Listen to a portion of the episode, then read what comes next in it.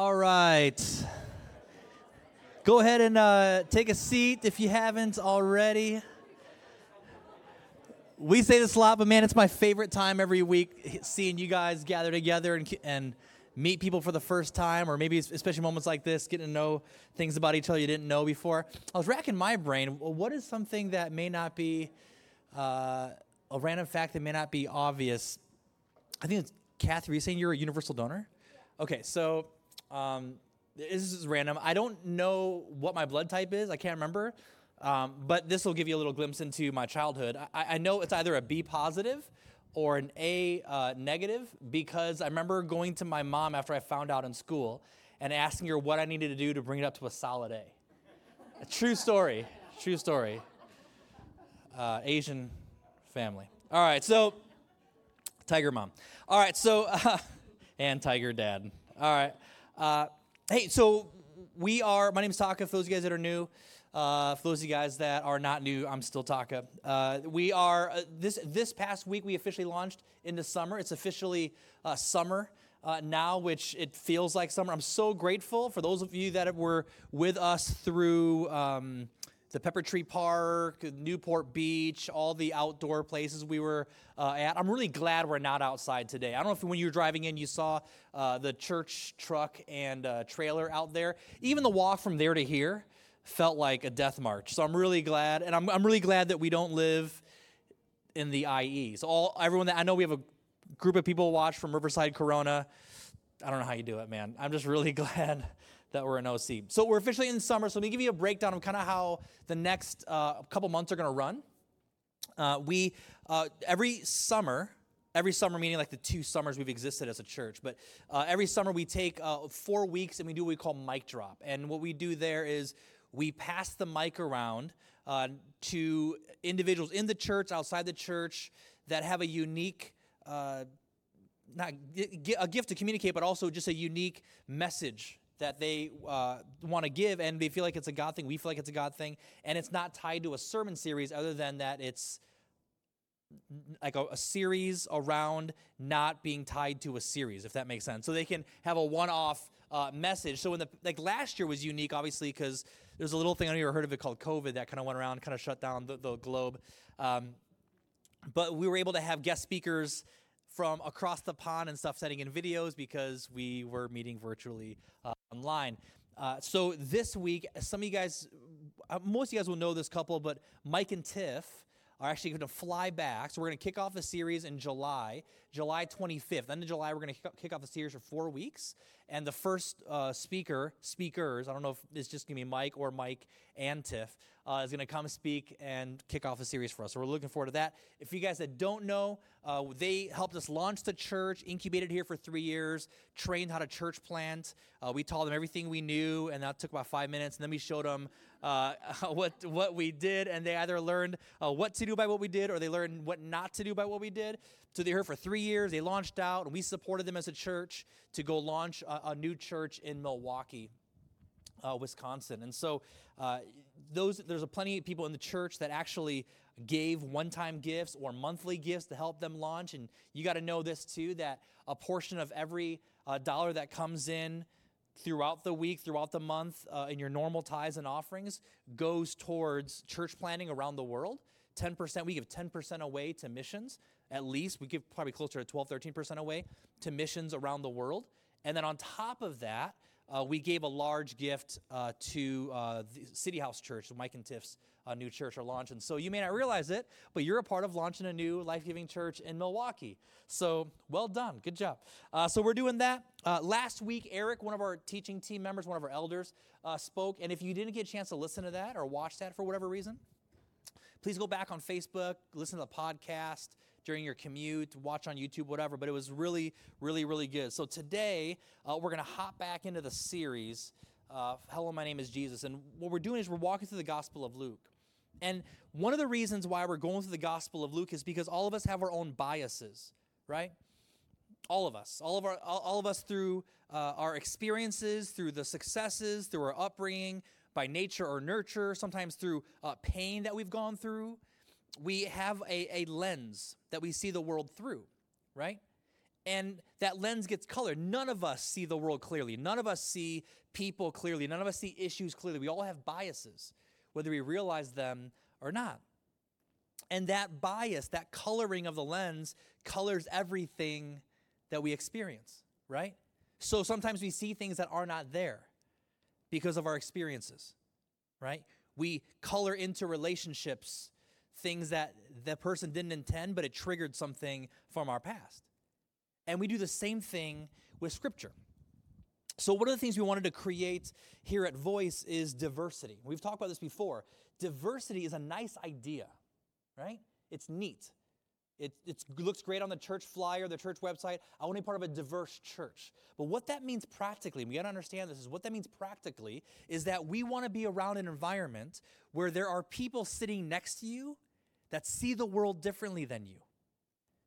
That you're going to be in a small group where if there's someone sitting across from you that votes differently than you, that believes different things, that had a different childhood, that believes that the solutions to the world may be different solutions than you think.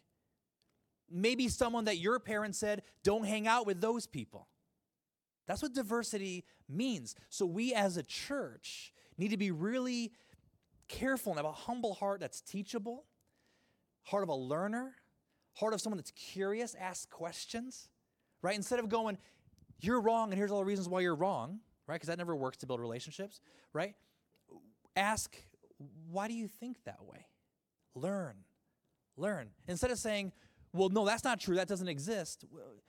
No, no, no. Tell me about what it's like to be you. Walk me through your shoes. So, uh, with that, we read the Bible, and so many times, the reason why it makes sense for us, or reason that applies for us, what we're talking about, talking about today, is we can read scripture and go, oh, the Bible says it, I believe it, that settles it. Great. But you're reading something from the other side of the planet from thousands of years ago. So just like you sit in a small group and you're like, I didn't realize you thought that. I, that's what your childhood was like? Just there's diversity while we're here in 2021 in California. There is stuff lost in translation. How much more so? Reading something written thousands of years ago in a different language, different languages, to a people that we fundamentally don't understand what they're going through. So it's more. I heard people say this all the time. Uh, growing up in church, in early days in leadership, that people would say, "Here's what this Bible verse means to me," right? But here's a problem with that. It doesn't matter what the Bible verse means to you. What does the verse mean? Right? Like you pull over by the cop. You can't go, well, the red light means speed up. well, it doesn't matter what it means to you, right? If I were to say this, so I, I grew up in Chicago, born and raised, and if I were to say, um, there was a prophecy, and I found it etched in a wall uh, outside the Sears Tower, and it said, and it said, uh, there was a group of men who had the face of a bull, and their leader had a number of 23, and his right hand man had the number of 33. And on his other side was a man with hair of many colors who could get boards and they wore six rings of gold. Right? Some of you guys are like, what does that mean? What do the six rings represent? Does that mean they're coming back and take over the. No, no, no. Anybody who follows sports knows it's the Chicago Bulls. And if I were to say that in Chicago, people are like, are you an idiot? Obviously, this is about the Chicago Bulls. There's some stuff that, now, if I were to say that same thing 100 years from now, or even today, in Ecuador, they'd be like, what, what are you talking about? What does that mean? Because there are things that, as we read through Scripture, specifically the Gospels, that were obvious to the hearers, were obvious to the first century readers, that we color in. Our lens colors what this what it means. We're going, oh, here's what it actually must mean. It doesn't mean that at all. So what we're, we're doing is we're going through the Gospel of Luke, the whole teaching team, and our goal isn't to try to make it say something our goal is to help you understand context and fill in the blanks to be like a translator of sorts so that you can think about what was it like to be a first century listener, hearer right there. And so that's the context. We have a short passage today, but I think it'll be helpful. uh, So hopefully you'll, you'll hear things that you've never uh, heard before, unless you went through maybe seminary, and then hopefully you still hear something new. So here's uh, what uh, the passage is: is Luke chapter 20, uh, verse 20. Uh, and it starts with this. It says, Watching for their opportunity, the leaders sent spies pretending to be honest men. We'll read through it, then we'll, we'll come back. They tried to get Jesus to say something that could be reported to the Roman governor so he would arrest Jesus. Teacher, they said, the spies. Teacher, they said, we know that you speak and teach what is right and are not influenced by what others think. You teach the way of God truthfully. Now tell us, is it right for us to pay taxes to Caesar or not? And here's the thing most of us, I think we will read this and go, cool, what happened next? And miss what's happening. So let's color it in a little bit. Waiting for their opportunity. So what's happening here is the leaders of the Sanhedrin at this time, the religious leaders were also political leaders at the time. They were setting a trap for Jesus. They wanted Jesus to go away. They were Jesus was making their life really uh, uncomfortable because he was seeing through their duplicity. Right? Jesus saw faith and spirituality as something to be lived out. It wasn't veneer. It wasn't just exterior. It was a heart issue. And out of that heart issue actually flowed how you actually lived. Right? It wasn't a political thing. It wasn't a career move. It was a heart community issue. And so they didn't like that he kept on going back to heart issues. They wanted to keep it surface. So they wanted Jesus to fail. And you may have experienced this that you're trying to do good. You're trying to work hard, you're trying to build in the community, you're trying to do whatever, advance your career, build relationships. And then there are people that actually want you to fail. You experience that? Maybe you're a rising star at your work and there's people that want to see you fail. You're doing good in the community, you're starting a business, you're going to school, whatever you, and then there's people that, that want you to not succeed. They're actually waiting for you. And then there's a, a whole another level of people where they actually, it seems like they have a vendetta against you. And you don't know why. It doesn't make any sense. The, there's been people like that in our lives, and I, I'm not a people pleaser. I'm an Enneagram 8. So for the most part, I don't care if people like me or not. Not like a like a like you know, I don't really don't care about them. I care about people, but it doesn't bother me usually if someone doesn't like me because my Enneagram 8 kind of ENTJ on the Myers Briggs kind of me, my, my personality, personality is like, well, they're lost. you know, you know what I mean? So I don't know if that's good or bad, but there's a lot of people that with if I said, "Hey, this person, man, they don't like you," that would bother you, right? And you try to fix it. You try to talk to them. You try to, but you can't. There are just some people that are not going to like you, and there are just some people, maybe because of their pain, and misery loves company. Sometimes hurt people hurt people and so they just want to see you fail because they've failed.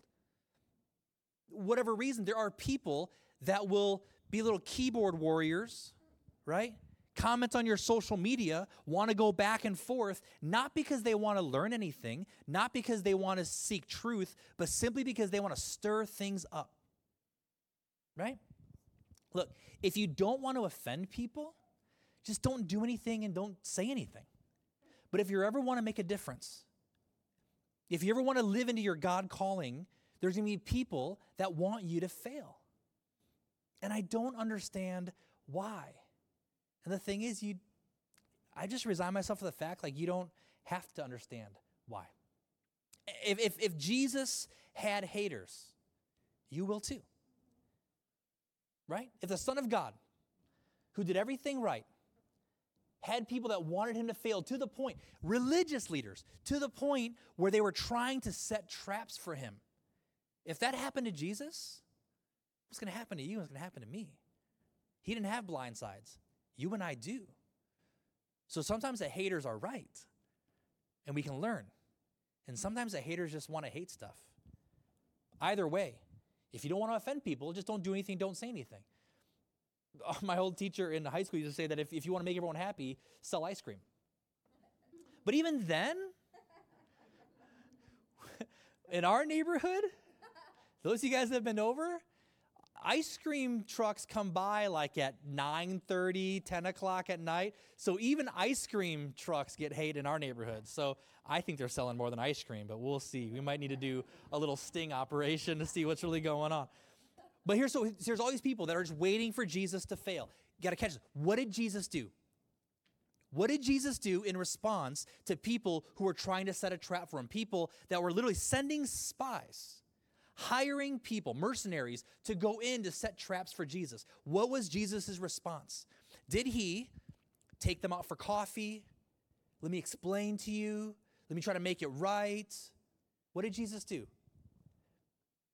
He stayed focused. Jesus simply stayed focused on the mission.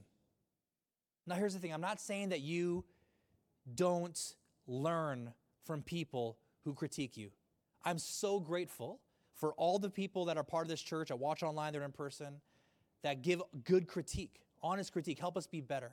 You need, to, you need critique, and they make, make us better. But the wounds of a friend are faithful. But there's some people that just want to be angry. And to those people, I ignore them. I don't even respond. You know, sometimes Allie is like, What are you going to text them back? What are you going to write back? Nothing. Because that's the last thing they want. I'm not going to keep adding wood to the fire and wondering why it keeps burning. Right? A fire dies for want of wood. Let it, let it die. Let it die. So, you think about it. When you try to do this on social media, right? You, get, you put your full Facebook post about whatever, there's a hundred topics you could have gotten, war zone topics the last year and a half, right? And you go back and forth with someone, maybe an old high school friend. You're going, why would they say that? And you go back. Oh, I'm going to teach them. They just don't have contact. I'm going to teach them. Go back and forth. How, how'd that work out for you? Have you ever had a Facebook argument? Have you heard anyone say like, I used to believe this, but now I believe this because I got an argument on Facebook, and now I see the light. You don't hear it. Now you hear, yeah, I used to talk to them, but now I, if I see them at Trader Joe's, I walk the opposite way because we got an argument on Facebook, right? Okay, so Jesus sent, uh, stayed focused on the mission. The Sanhedrin, the leaders, sent spies to go talk to Jesus to try to catch him in a trap. They're slimy. They start out with all this flattery, right? They say, you know, Teacher, we know that you speak and teach what is right, and you are not influenced by what others think right? In the Midwest, we say that blowing sunshine up your skirt. I don't know why, why that is a thing, but that's the phrase. They're flattering him. You teach the way of God truthfully. And then they land the question Now tell us, is it right for us to pay taxes to Caesar or not? Here's what's really happening the Sanhedrin cannot arrest Jesus for a couple reasons. One, they don't have the authority yet. He hasn't done anything blatantly wrong. He's tiptoed around potential uh, crimes, uh, blasphemy in particular, but he hasn't done anything specifically wrong that they could arrest him. Also, uh, they're afraid of the people's response because he's popular. Remember, Palm Sunday just happened. So he's riding the donkey in, Messiah, prophecy. People are laying down clothes and palm leaves in front of him, right? You've been to Sunday school, you've done the palm leaves thing, right? So this is happening. They don't want to mess that up. So the Sanhedrin, they want him gone. They can't arrest him. They even if they did have a crime against him, they couldn't arrest him publicly because it would start an insurrection or start a riot. So what do they do? They change tactics. Actually, I think it's pretty smart. They hire these spies to go in to trap Jesus and try to get Jesus to say something against Rome. Because if he says something against Rome, then the Sanhedrin doesn't have to do anything about it. The governor, the Roman governor, will do something about it, and their hands are totally clean. When it says, the spy said, Is it right to pay taxes to Caesar? The word there isn't right in the sense of right and wrong, it's, it's in the sense of lawful. right? Righteous meaning right standing. Is it, is it lawful for us to give taxes to Caesar? I can see them in their think tank the night before crafting this sentence, putting it up on the whiteboard, moving stuff around, right? Because the way they asked this question was extremely strategic. Flattery up top, right? And then, is it lawful for us to pay taxes to Caesar? The reason why that word is important is because lawful, righteousness, right standing was a loaded word.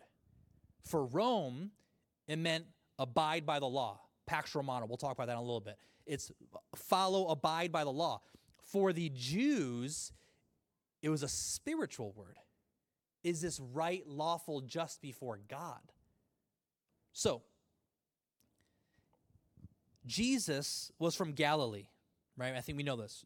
So, because of that, it was a different setup. You would pay taxes to the local government, right? Herod Antipas in that case in, in Galilee.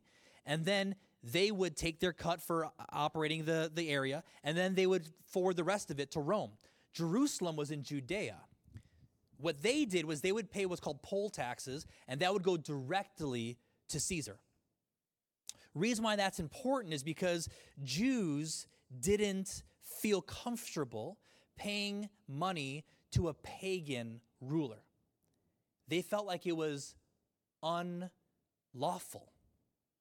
They felt like it was unjust. They felt like it wasn't right from a spiritual standpoint. So, from the same word, means two totally different things, whether you're Roman or whether you're Jewish. The poll tax was a denarius, it was roughly a day's wage right? So it's a heavy burden. Imagine having to pay that much money in taxes on a regular basis. It was burdensome.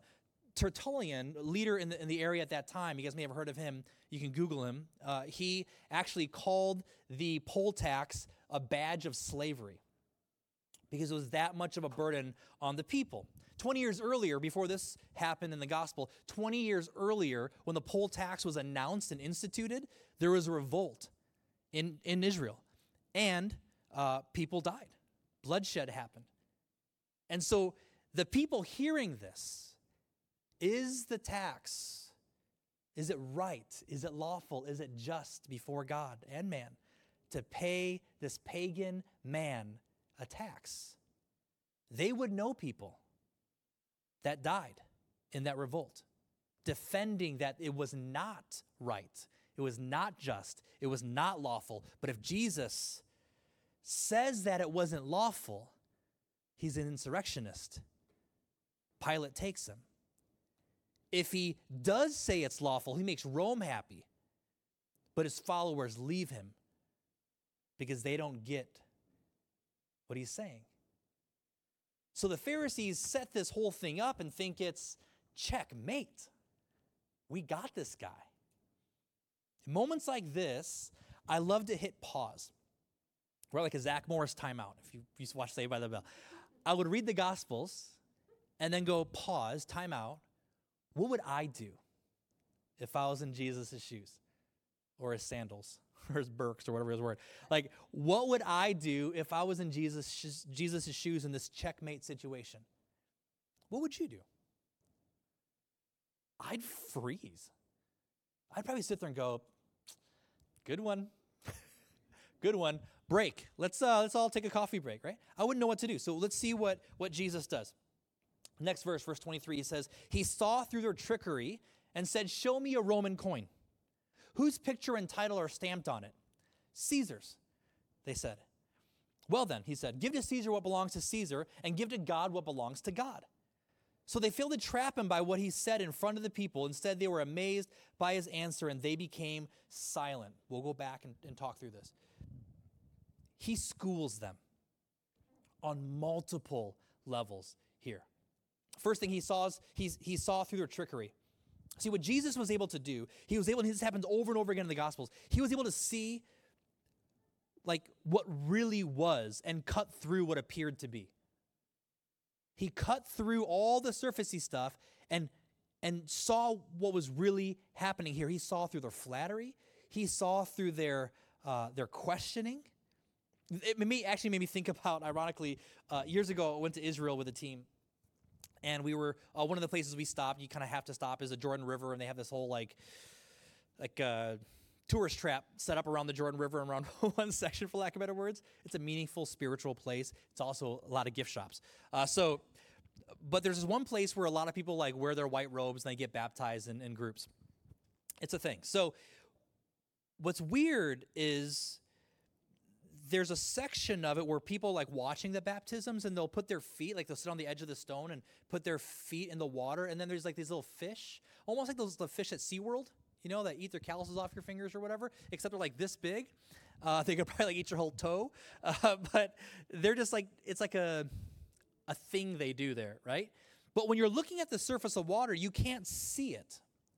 But then I had polarized sunglasses. You know, a lot of you guys have polarized sunglasses, so you can see through the glare. And you put them on, and it's like a horror movie poster. Like it is like all these sucker mouths underneath the surface of the water. It is the grossest thing so I, I, took, I took if you can text me, I'll send them to you. I took a picture, put my camera through the sunglasses, and took pictures. It's horrifying. You couldn't pay me enough to get in that water and get. I'll get baptized at someone's pool. So it's like that. You there's uh, what appears to be something, and then there's something else totally different going on. What I think about when I read that was that church many times can be a place uh, where you pretend. I remember growing up where um, you know, obviously uh, grew up in an Asian home because, you know, and we would be driving to church, and my parents would never miss an opportunity uh, for a life lesson and or uh, a mini sermonette, even though they weren't even Christians. But we went to church; it's a whole other story. Uh, but kind of giving me these lessons all the time, right? Which ended up in arguments the older I got. So we're having these arguments growing, uh, going to church to worship God and none of us were Christians. Anyways, but, but we would be fighting in the car, and my mom, when we get in the parking lot, would go, "You wipe your tears, S- smile. We're at church. Here's some money for offering." Right? it was all about you put up appearances when we get in that building, right? There was ingrained in me this understanding of you check yourself at the door and you put on the facade when you enter that building. There's times where I'm sure you felt it.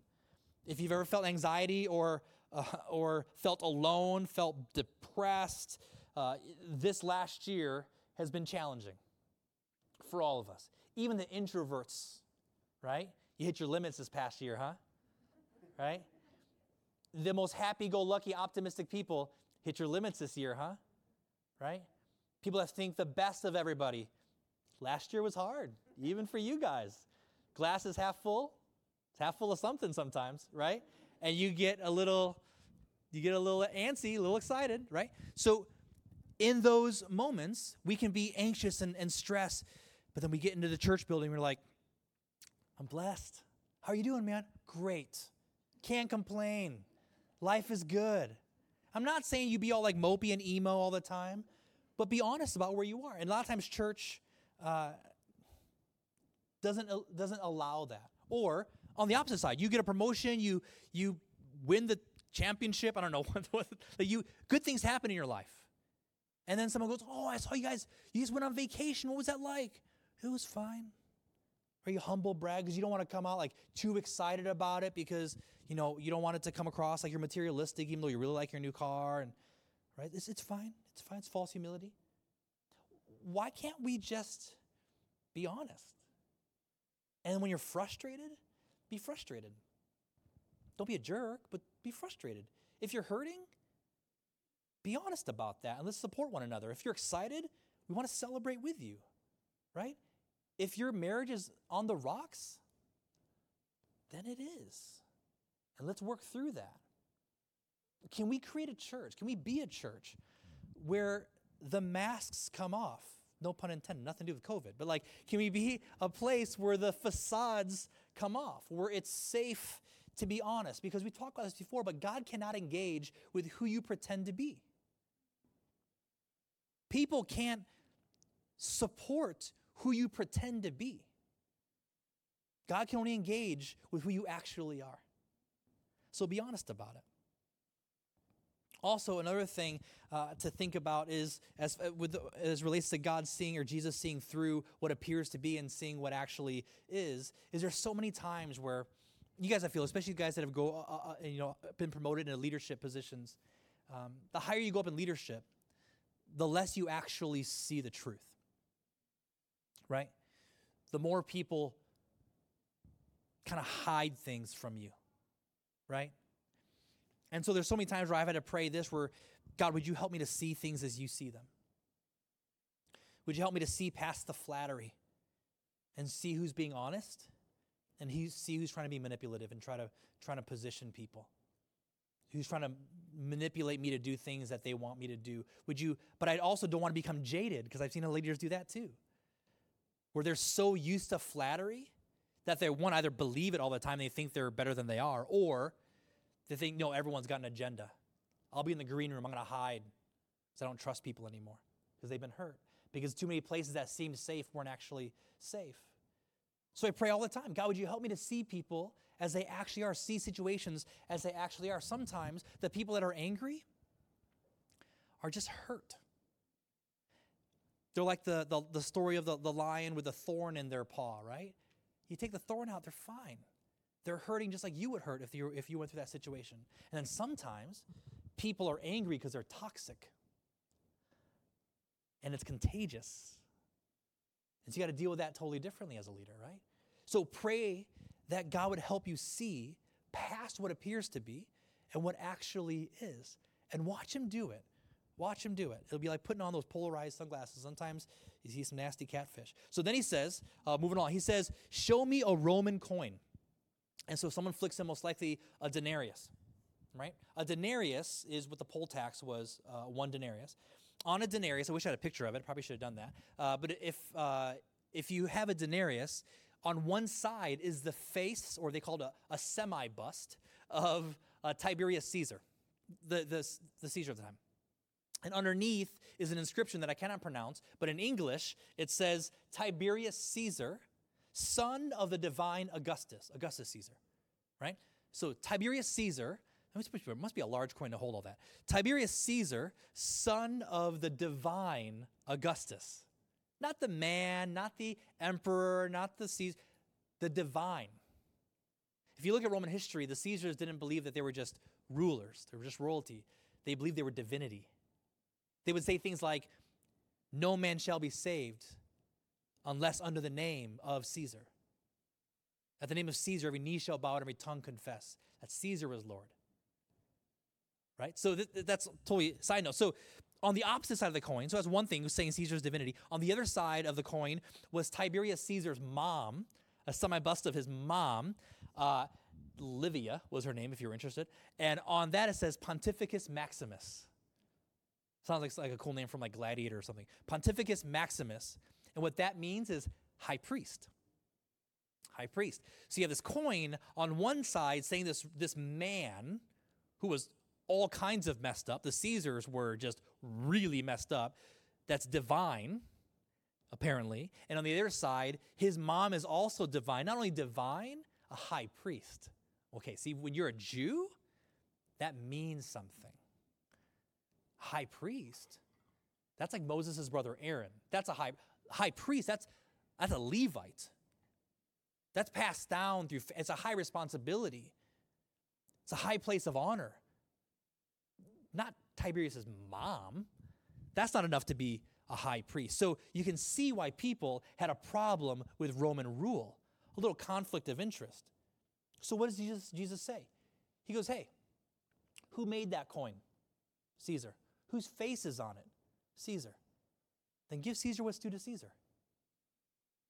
And then he says, give to God what belongs to God. See, for Rome, that we were talking about this before, they, had, they have this thing called Pax Romana. Pax Romana simply means peace of Rome, right? Not like piece like a piece of a pie, like peace, like P E A C E, like olive branch, right? Dove. Peace of Rome. And it was a couple hundred years roughly. And it's almost like mob mentality if you guys ever studied like the Roman Empire. It's like we're going to beat you up, and then we need you to pay us taxes, and we'll make sure no one else beats you up. Protection money, right? It's, it's literally how the mob spread. So That's what they did. But the good side of it was infrastructure, roads, technology, protection. No more pirates on the water because now the seas are protected. No more civil war amongst different tribes and nations because they were all under Rome. They call that the peace of Rome, Pax Romana. Now, part of the Pax Romana was we're going to do all this for you. You got to do your part. There's civil responsibilities. One of them was military. If we need your house, if we need your land, whatever, give it to us, part, part of Pax Romana. But also, you pay your dues, you pay your taxes. It's part of being part of Rome. And if you don't pay your taxes, it's not only illegal, that's just wrong. You don't, you don't appreciate all the things that Rome is doing for you? It seems very entitled and unappreciative, right? So everyone paid their taxes. So that's what Jesus says. He goes, Look, you can give your taxes without giving your heart. That's fine. So, who minted it? Whose face is on it? Caesar? Give to Caesar what's due to Caesar. But then Jesus says, Give to God what belongs to God. Because who made you? God. Whose image is stamped on your heart? God. So, what Jesus was doing here is he's saying, look, you're focused on the externals. You're trying to trap me with the externals. I'm focused on the deeper issues, the real hard issues. This is not about taxes, this is about your heart. This is why the Pharisees shut down. Because you realize, a Pharisee, by the time they were 13 years old, all the, all the children would memorize their Torah, first five books of the Bible, memorized. And if they continued to go and be selected by their rabbi to be a religious leader, they would go on to memorize the rest of what we call the Old Testament. They would call their Bible. These were individuals who gave everything to further the message of God. Their hearts were right. And then at some point, they got twisted. There's this, uh, I can't remember the name of the movie. It's not Pelican Brief. It's the one where there's like dirty water and they're trying to get a lawsuit. It's like, I think Matt Damon's in it. Anyways, it'll hit me this afternoon. I'll, no, it's not Erin Brockovich. Anyways, it's it's it's, it's Matt Damon. There's there's Matt Damon is like this is, lawyer, uh, and he's sitting across from like these high power lawyers, right? Yeah, the, the, the, the chemical company has a whole team of lawyers. They're trying to get out of uh, I don't know. I'm telling you this. They're trying to get out of uh, paying money to this kid who has cancer, right? Some of you guys are like, I think I'm getting it. Uh, and he has this one point. He, t- he has like this monologue as he's walking down all his B-roll, and he says, "Every lawyer starts out wanting to defend people, want to help people, but then he says at some point they sell out." And then he talks to these individuals. He goes, "They go, do you have any questions for us?" And he's like, "Yeah. When did you guys sell out?" This is one of these moments where, like in Revelations, where Jesus says, Hey, you lost your first love. Go back. You've forgotten what it used to be about. This is Jesus having a moment with the Pharisees. Like, remember that 13 year old kid that just wanted people to, to know God better? People, you, you, you just wanted people to have a thriving relationship with God. Remember that 13 year old? What happened? What happened? You're trying to make this thing about taxes and you're trying to trap me, but who made your heart? Whose image is on your heart? Give that back to God. What's amazing is that even to his enemies, even to individuals who are trying to kill him, he was encouraging them and challenging them, and pushing them to give their hearts to God, to surrender to God. He was having a pastoral moment in the same way that later he would have with the thief on the left of him. while they were trying to trap him, he knew their main issue was the distance, distance between their heart and God. If the worship team wants to come up, close with this idea. There's this idea of the, the three gaps. And the three gaps is simply, it's a very basic spiritual principle. And it's that there's three main gaps that we need to deal with in life. One is the, the gap between my heart and God, right? Second gap is the gap between me and other people. Third gap is the gap between you and God. Okay, from my perspective. And what Jesus says is don't worry about this one. Worry about this one and this one. Once you got that all figured out, then you can worry about that one. Something gets twisted when we ignore this and ignore this and only focus on this. That's why Jesus said things like, hey, take the plank out of your own eye, then you can see clearly enough to see the speck in someone else's eye. Right? Where are your accusers? Neither do I condemn. That he who has no sin cast the first stone. Right? So you get, into, you get into trouble whenever you focus on someone else's relationship with God. Well, isn't that sin? Why aren't you calling out the sin in their life? I got too much stuff I'm trying to figure out between me and God right now.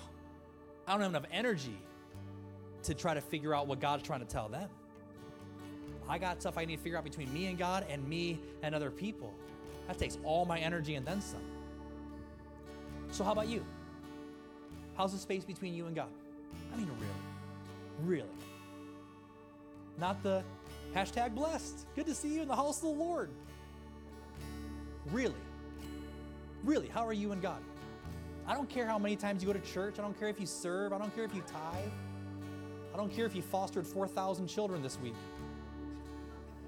I don't know how you did it. Lots of Costco rewards. But how are you and God? How's the distance between you and God? Deal with that. See, you can go to church religiously and not be close to God. Pharisees did it. If you have a lot of distance between you and God right now, can I challenge you? Set everything else aside. Focus on that for a season. You're like, well, I don't have time to focus on relationship with God. Let me see your Netflix watch history. Let me see your screen time on your phone. See what apps you've been using a lot. I've only spent two hours on Instagram, but I have no time. You got time. You got time. If this isn't right, pause whatever you need to pause to focus on that. I also say this too some of us, this is struggling, not because anything on God's side, but because of shame on our side. See, what sin does, sin isn't wrong because it's just wrong. What sin does is sin separates us from God. And you feel this, right? Like when you do something that you know is wrong, it doesn't make God love you any less. It doesn't change the way God loves you, but it changes the way you love God, doesn't it? You feel that. This is why when Adam and Eve sinned, God was looking for them. They hid from God. Shame separated them from God. So if you're feeling distance, maybe it's shame. Maybe you're like, look at all the stuff I've done. I don't know if I can. The skeletons in the closet are pretty loud. Listen, we're going to end with this idea. Simple, but it's true and it's biblical. The devil knows your name. He does know your name. That's not the principle. The devil knows your name, but he calls you by your sin. Right? So say, no, no, no. Adulterer, cheater, lazy, apathetic. I know what you've done. Remind you of that over and over, in shame cause you to hide, separate from God. Some of you guys watching online, you haven't come back to church in person because of shame. Do you think the church is going to implode when if you come into space? Okay? The devil knows your name, but he calls you by your sin. Jesus knows your sin, but he calls you by your name. That's more than just a feel good message you put on a bumper sticker, that's reality. Not only that, Jesus knows your sin, but he calls you forgiven. Calls you blessed. You still have a future and a hope. It's not over. The best days can still be ahead. See, Adam and Eve thought God was out to get them. He's trying to rescue them. So, can I challenge you? If this is not right, has nothing again to do with church attendance. You can be around the presence of God all the time and never touch it. Get right with God And only you know, only you know if you're right with God. And if there's ever a, a, a time where you want prayer, come find me or Natalie or one of the elders or go to anybody on the production team. They would love to pray with you when they're super insecure. And they're like, please don't come to me right now. Uh, but they would love that more than anything else. we want to support you. And if you're just going, I just want to close that gap between me and God, would you pray for me? Yes. Today I will. Tuesday night at 10 o'clock I will. Whatever time you want, we will.